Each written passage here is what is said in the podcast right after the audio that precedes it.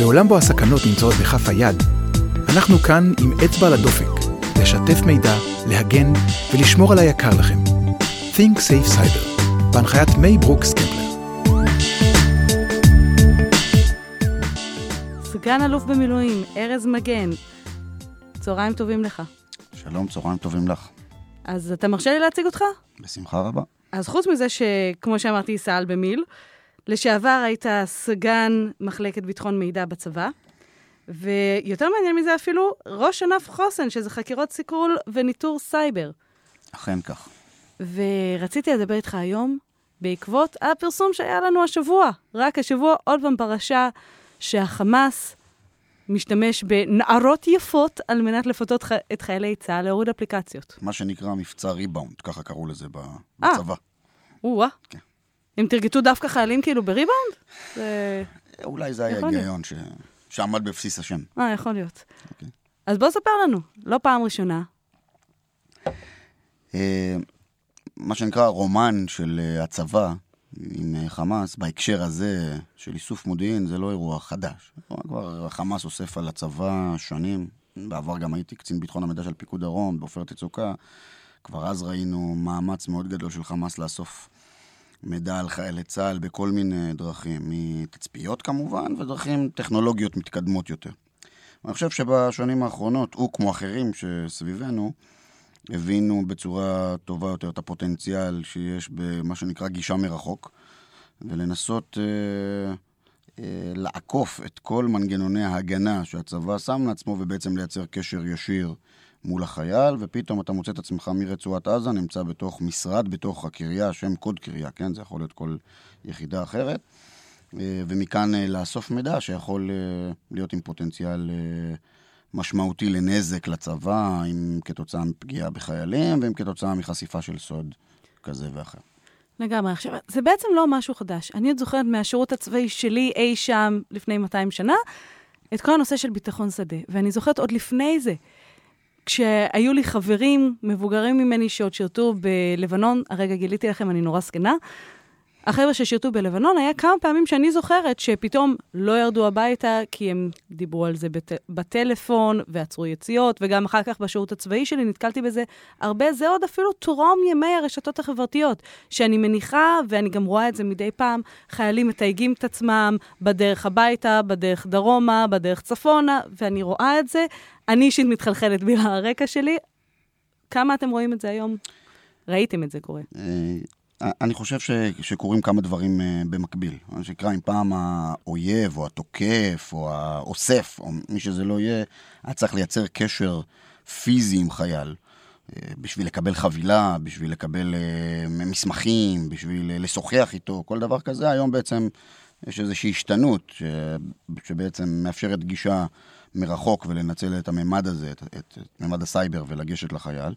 דבר השני זה שבעצם החייל משטחי התקיפה, מה שאנחנו קוראים, אבל במציאות זה המכשירים שלו, המיילים שלו, הרשתות החברתיות שלו, הדרכים להגיע אליו הם קלות uh, בהרבה, וגם כתוצאה מזה צינורות הדלף הם גדולים. עם מה שנקרא בעבר uh, חייל בשביל לעשות נזק גדול היה צריך... Uh, מה שנקרא, להחליט שהוא מדבר עם גורם אויב, מה שקצת לא סביר, או מאוד קשה, או למה שיעשו את זה. היום חייל שכותב צ'קין, אני יוצא למבצע, ופתאום חצי עולם רואה את הדבר הזה. מה שנקרא, הקלות הזאת בלתי נסבלת. הבינו את זה האויבים, אבל אני, מה שנקרא, אנחנו מתכנסים פה לעולמות של צבא, אבל זה לאו דווקא צבא. זה מה שנקרא, נראה לי שהמון תוקפים הבינו גם את ממד הסלולר, כי זה אירוע כזה שאפשר...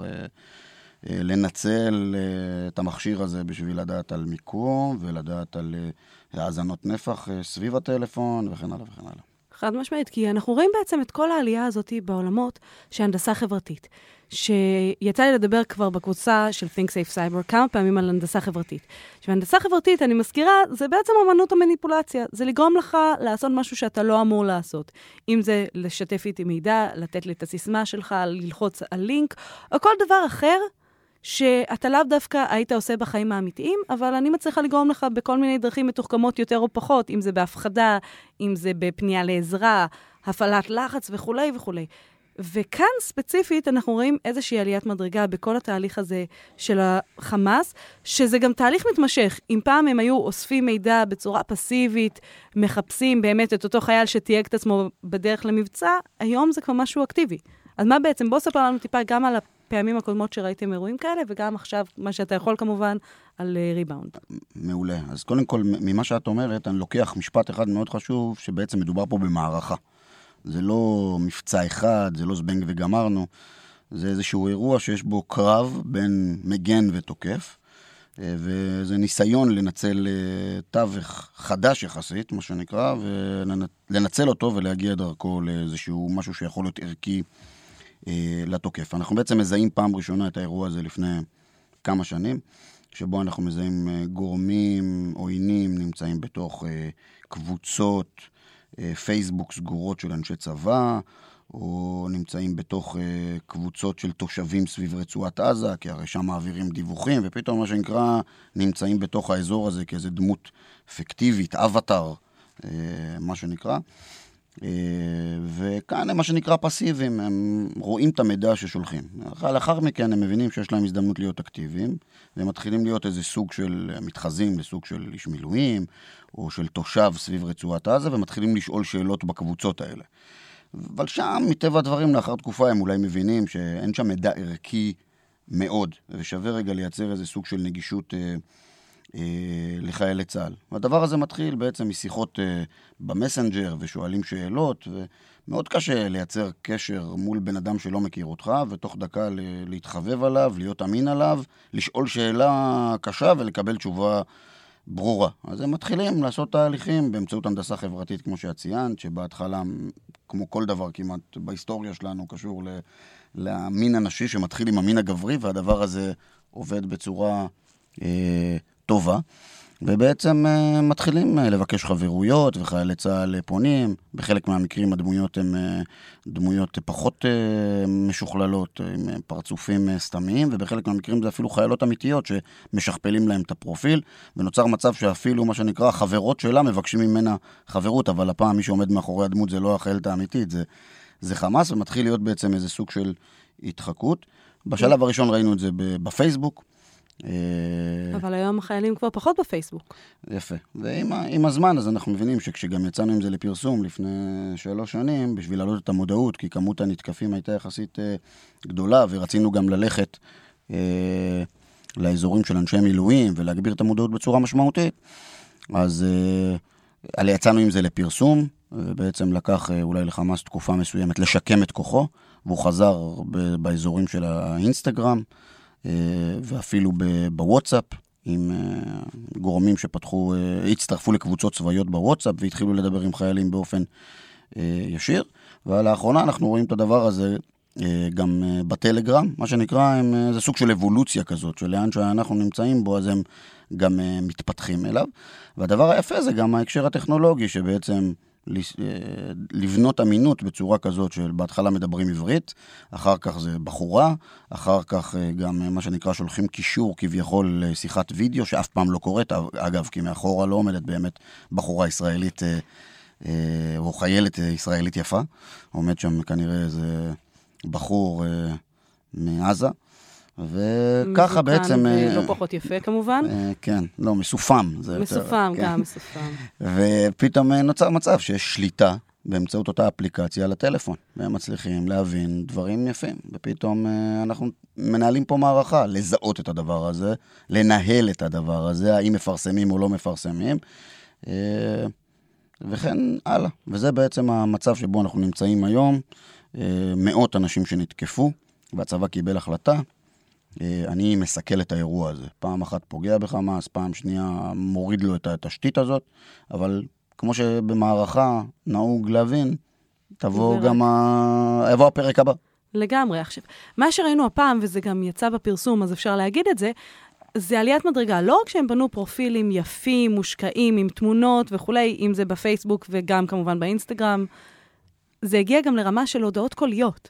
כי לכתוב בעברית זה סיפור אחד, ואפשר, אני מניחה, למצוא מספיק חבר'ה שיודעים עברית גם ברצועה, ובאזורים אחרים, אבל כאן אנחנו מדברים גם על הקלטות קוליות. יפה, בדיוק. הם מה שנקרא הנדסה חברתית, שמתחילה לתפוס צורה טיפה יותר מקצועית ומתקדמת. אם בהתחלה זה היה בכתב עברית קצת אילג, אז זה הפך להיות עברית צחה, או לפחות בשפה ככה הנהוגה של היום של חיילים. בחלק מהמקרים לא כותבים רווח, בחלק מהמקרים מה שנקרא מוסיפים יוש בסוף, כל מיני כאלה בשביל לייצר איזה okay. סוג של עברית חדשה כזאת. בהמשך אנחנו רואים אותם מתקשים, כי החייל רוצה להיפגש עם הבחורה, אבל היא לא יכולה, אז היא אומרת, אני לא בארץ, אני אחזור בעוד חודש, חודש, חודשיים. למה חודש, חודשיים? כי אם היא הייתה בארץ כביכול, אז הוא היה רוצה להיפגש איתה היום. אם היא הייתה אומרת, אני חוזרת עוד שלוש שנים, אף אחד לא מחכה לה. חודש, חודשיים, זה אולי תקופה כזאת שניתן לנהל מערכת יחסים ולצפות שהבחורה תחזור מחול, אבל מבחינת התוקף, במקרה הזה חמאס, הוא מנצל את הזמן הזה בשביל להדביק ולאסוף מידע. אבל הם נתקלו באיזושהי בעיה, ואז הם החליטו שהם טיפה משפרים את עצמם, התחילו לשלוח הודעות קוליות בכל נשי בעברית, ואז הם, מה שנקרא, משווה עוד יותר אמינות לדמות, ובחלק מהמקרים, כיוון שהם מלכתחילה רצו לתרץ את התירוץ ללמה לא ניתן לנהל שיחה, אז הם אמרו אנחנו כבדי שמיעה או משהו בסגנון הזה, ואז נוצר מצב שכביכול לא ניתן לנהל שיחה. עכשיו פה חייל באמת, כמו גם כל גורם אחר, כי בחלק מהמקרים אנחנו ראינו גם שנתקפים אזרחים, אנשי מילואים להזכירכם הם גם חלק מהחיים שלהם אזרחים, ובאחת ה... הזדמנויות גם מה שנקרא השתמשו באפליקציה של, של המונדיאל והדביקו אזרחים אחרים באיזשהו רסס כזה. אז אנחנו יכולים מה שנקרא לאבד נכסים לאו דווקא צבאיים, גם זה יכול להיות עורך דין וזה יכול להיות עורך חשבון וזה יכול להיות מנהל בנק וזה יכול להיות כל אחד אחר שהנכס שלו יכול לצאת החוצה בהקשר הזה.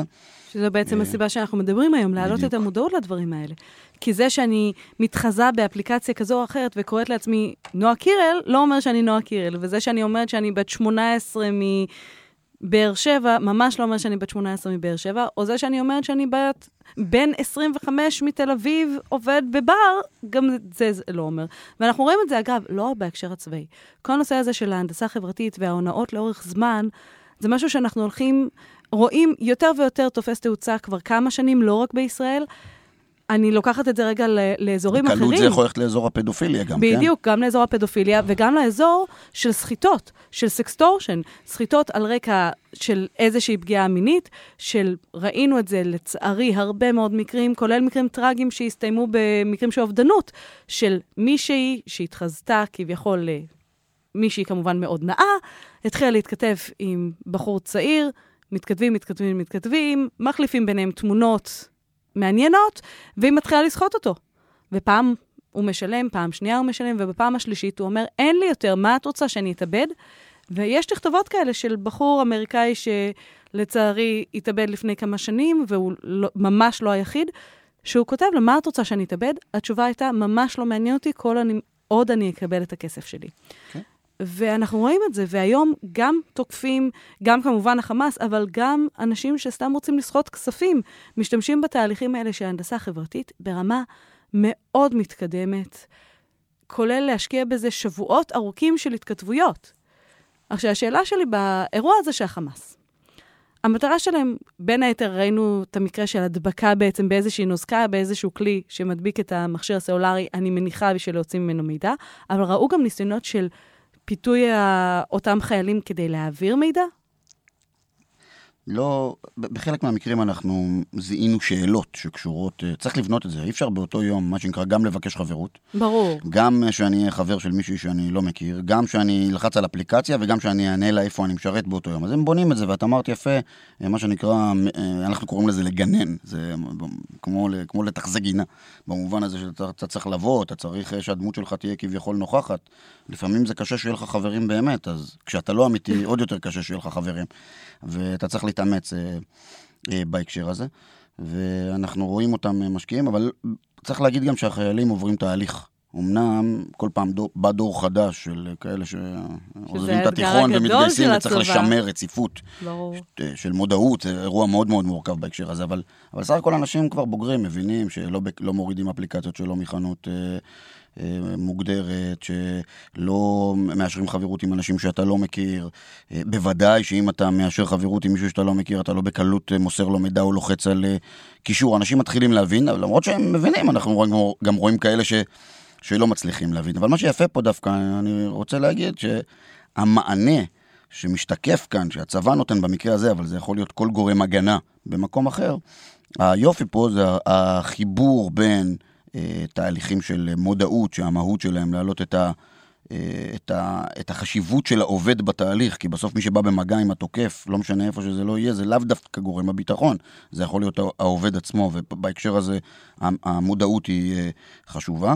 השלב הבא זה באמת יותר המודיעין ותהליכי הניטור והגילוי הטכנולוגי, והשלב הבא זה באמת לנהל את האירוע הזה ולהחליט, ולהחליט מה עושים איתו, ותמיד יש דילמות בין לפרסם לבין לא לפרסם, כי כשאתה מפרסם אז אתה מצד אחד מסכל את התשתית, מצד שני מחר היא מקימה תשתית חדשה שאתה לא מכיר, את מה שכבר קיים אתה כן מכיר, אז רגע, אתה אוחז בזה או שאתה מסכל את זה? זה דילמות של גורמי הגנה שצריכים... לחשוב טוב לפני שהם עושים משהו. ברור, את הדילמות האלה אנחנו מכירים, אבל מאז ומעולם, כאן הסביבה השתנתה, אבל נלך שמונים שנה אחורה, לאנגליה וגרמניה, בשנות, במלחמת העולם. האם להציל את קובנטרי מהמתקפה שהגרמנים תכננו להפציץ אותה, ולהסתכן בזה שהגרמנים יבינו שהבריטים בדיוק פיינחו את הצופן של האוניגמה, או לא. אז השאלות האלה באמת של לסכל או לא לסכל, זה שאלות שאנחנו במערכת הביטחון כמובן מכירים לאורך שנים. עכשיו, אני יודעת שהרבה מאוד חבר'ה, גם צעירים, גם לא כל כך צעירים, הדרך שלהם היום להכיר בני זוג פוטנציאליים, זה באמת ברשתות החברתיות. לשם העולם עבר כבר, ככה אנשים מכירים.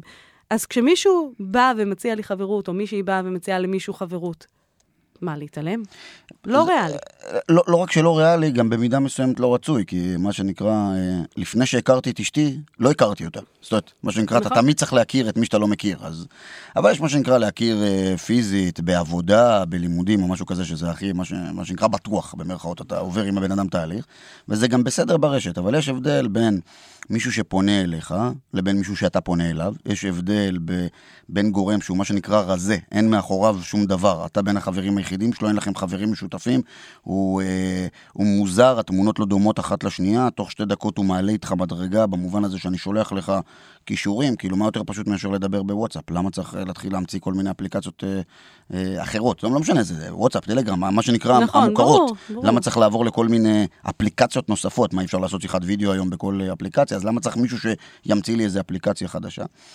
אה, ובהקשר הזה בוודאי, שאם אתה מצד אחד חי את החיים ורוצה מה שנקרא להתפתח ורוצה להיות ברשת וליהנות ממה שהיא נותנת, כי אני לא נגד הדבר הזה, להפך, אבל אם אתה מספיק אחראי ויודע לסנן חכם ולעשות את הדברים בצורה אה, איטית או שקולה ליתר דיוק, אני חושב שאפשר מה שנקרא להרוויח מכל העולמות גם יחד. ופרקטית, מי שמאזין והוא חבר ברשתות חברתיות ויש לו שם חברים שהוא לא מכיר והם יצרו איתו קשר והם שאלו שאלות והם שלחו לו לינק והוא לחץ, אז מה שנקרא אח שלי או אחות שלי, תסירו. כדאי לייצר איזה פירמות לטלפון, כי גם הרבה פעמים אנשים שואלים, טוב, אוקיי, מה אני עושה עכשיו? אז אפשר כמובן להחליף טלפון, רק שזה קצת יקר. אפשר ללכת עכשיו לאיזו חקירה פורנזית מטורפת בשביל לזהות, ואני לא בטוח שהדבר הזה נכון, בדיוק. ויש אופציה אחרת, שפשוט לעשות איזה סוג של פירמות, מה שבדרך כלל מוריד את היכולת או את הכלי הזדוני שקיים לך על הטלפון, ואתה בעצם חוזר לקדמותו בהקשר הזה, עד הפעם הבאה שנסו לתקוף אותך עוד פעם, במיוחד כי אם אתה גורם שיש לו ערך, בן אדם שמחזיק בסוד מסחרי, או בסוד ביטחוני, או בכל נכס שיכול להיות רלוונטי לתוקף. או אפילו יכול להוות משטח קפיצה. קפיצה, דילוק, למקום עוד יותר מעניין, בדיוק. אני תוקף לך את הטלפון, ואתה מחבר את הטלפון לרשת ארגונית, אני שולח לך זה, ודרך זה אני מגיע למייל שלך. דרך המייל שלך אני מתחיל לשלוח מייל על חברים שלך, החברים שלך באמת מקבלים כבר מייל ממך, אז כבר הם, הם אפילו לא, מתח... לא מתחזים, כי, כי באמת הוא מקבל מייל פיזית ממך, ואז אתה מתחיל משקרה להתגלגל. אחד הטיפים החכמים שאימא שלי עליה שלום נתנה לי לפני שהתגייסתי, היה תמיד היא חברה של המזכירה של המפקד. תמיד. תמיד לדעת את כל הפקידות של כל המפקדים, ואני הייתי חברה של כולם מתי שרציתי ללכת למפקדים, ולמפקדים שמעליהם, ולמפקדים שמעליהם, תמיד ידעתי איך לעשות את זה, דרך הפקידות, וזה עבד. צריך ללמוד ממך. צריך ללמוד ממנה, אבל כן.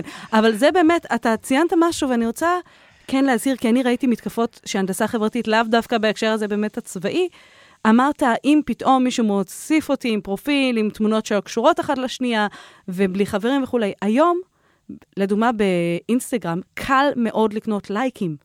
אני יכולה לבוא ולקנות followers. ברור. ואני יכולה לייצר פרופיל, להוריד תמונות, כמות מסוימת של תמונות.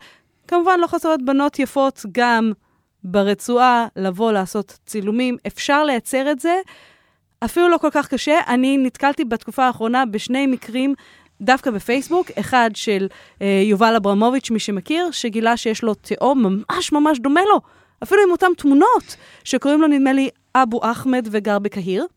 אוקיי. אז כן, אז זה נחמד. הבנתי. אז כבדיחה זה אולי נחמד, אבל בסופו של דבר זה היה תמונות שלא משוכפלות, ולקחו פשוט מהפרופיל פייסבוק שלו, יצרו פרופיל מתחזה, ודבר דומה קרה לבחורה נוספת, גם העליתי את זה ברשותה לקבוצה, שהיא גילתה שיש לה פרופיל בטינדר בוורשה, אם אני זוכרת נכון, עם כל התמונות שלה, כל הדברים, וואו. שהכל הורידו מהפייסבוק. לא אז נכון, אז, והיא נשואה והכל בסדר, והיא בישראל, והיא לא הייתה בוורשה, אבל במקרה איזה חבר עלה על זה ודיווח לה, והיא העלתה את זה וכולי. אז יש כאן, אז זה שאין הרבה תמונות, או אין הרבה עוקבים או חברים, זה מחשיד מאוד, אבל זה שיש עוד לא אומר שזה קשר. לחלוטין. ואם רגע לקחת את השיחה שלנו למקום של, רגע איפשהו לסכם את זה, או להגיד את זה בכמה משפטים, אז אני חושב שבאמת הסלולר הופך להיות אה, מושא תקיפה מאוד משמעותי, זאת אומרת אם בעבר ראינו רשתות וראינו מחשבים, זה לא שזה נעלם, אבל הסלולר הופך להיות מאוד משמעותי, כי אתה, אתה קודם כל חלק גדול מהמידע שלך מצוי עליו, הוא מחשב, אבל הוא גם נותן הרבה דברים נוספים, כמו מיקום, והוא נותן האזנה, והאזנת נפח, ותמונות, ופתיחת מצלמה, מה שלאו דווקא במחשב אפשר לעשות, אז זה נושא אחד משמעותי. ומיקום. ומיקום, כמובן. הדבר השני זה באמת ההנדסה החברתית, כ... כדבר שתמיד היה, אבל הוא הולך ומתפתח לשיטות יותר ויותר מתוחכמות, בכל מיני ממדים, מכתיבה ועד לקול, ואפילו אולי סרטי וידאו, וכן הלאה וכן הלאה, ואתה אתה צריך להיות, ככל שהזמן עובר... זהיר יותר. והדבר הנוסף, אני חושב שזה הופך להיות רלוונטי לכל המגזרים. זה רלוונטי ממגזר ביטחוני, מגזר פיננסי, מגזר עסקי בכל מיני גדלים, ולאו דווקא למול אויב שנקרא חמאס, אלא מחמאס, דרך גורמי פשיעה, ועד למתחרים שיכולים להיות רלוונטיים, ולראות בסלולר כאיזה סוג של... ברור. בסטארט-אפים להוציא מידע בדיוק. מסחרי כזה או אחר, מה קורה איתכם עם המכרז הזה וכולי, אני לגמרי רואה לצערי את הדברים האלה קוראים. שאלה אם להשקיע ב... וזו שאלה, שאלה שאין עליה תשובה אחת וחכמה. האם, האם להשקיע ב, בעיקר בכלי הגנה על הסלולר? האם להשקיע בעיקר במודעות עובדים, במודעות? האם בתהליכי גילוי וחשיפה? זאת אומרת, אתה צריך לשים את, ה, את השקל הראשון שלך בשביל לעשות הגנה אפקטיבית, אבל גם, יעיל, גם, גם משתלמת מבחינת כסף, ואני חושב שהדבר הראשון זה, ה, זה האדם. זאת אומרת, מה שנקרא, אם יש לו מודעות גדולה או גבוהה, הוא מה שנקרא מסכל שמונים אחוז מהצרות שיכולות לחול עליו ועל הארגון שלו.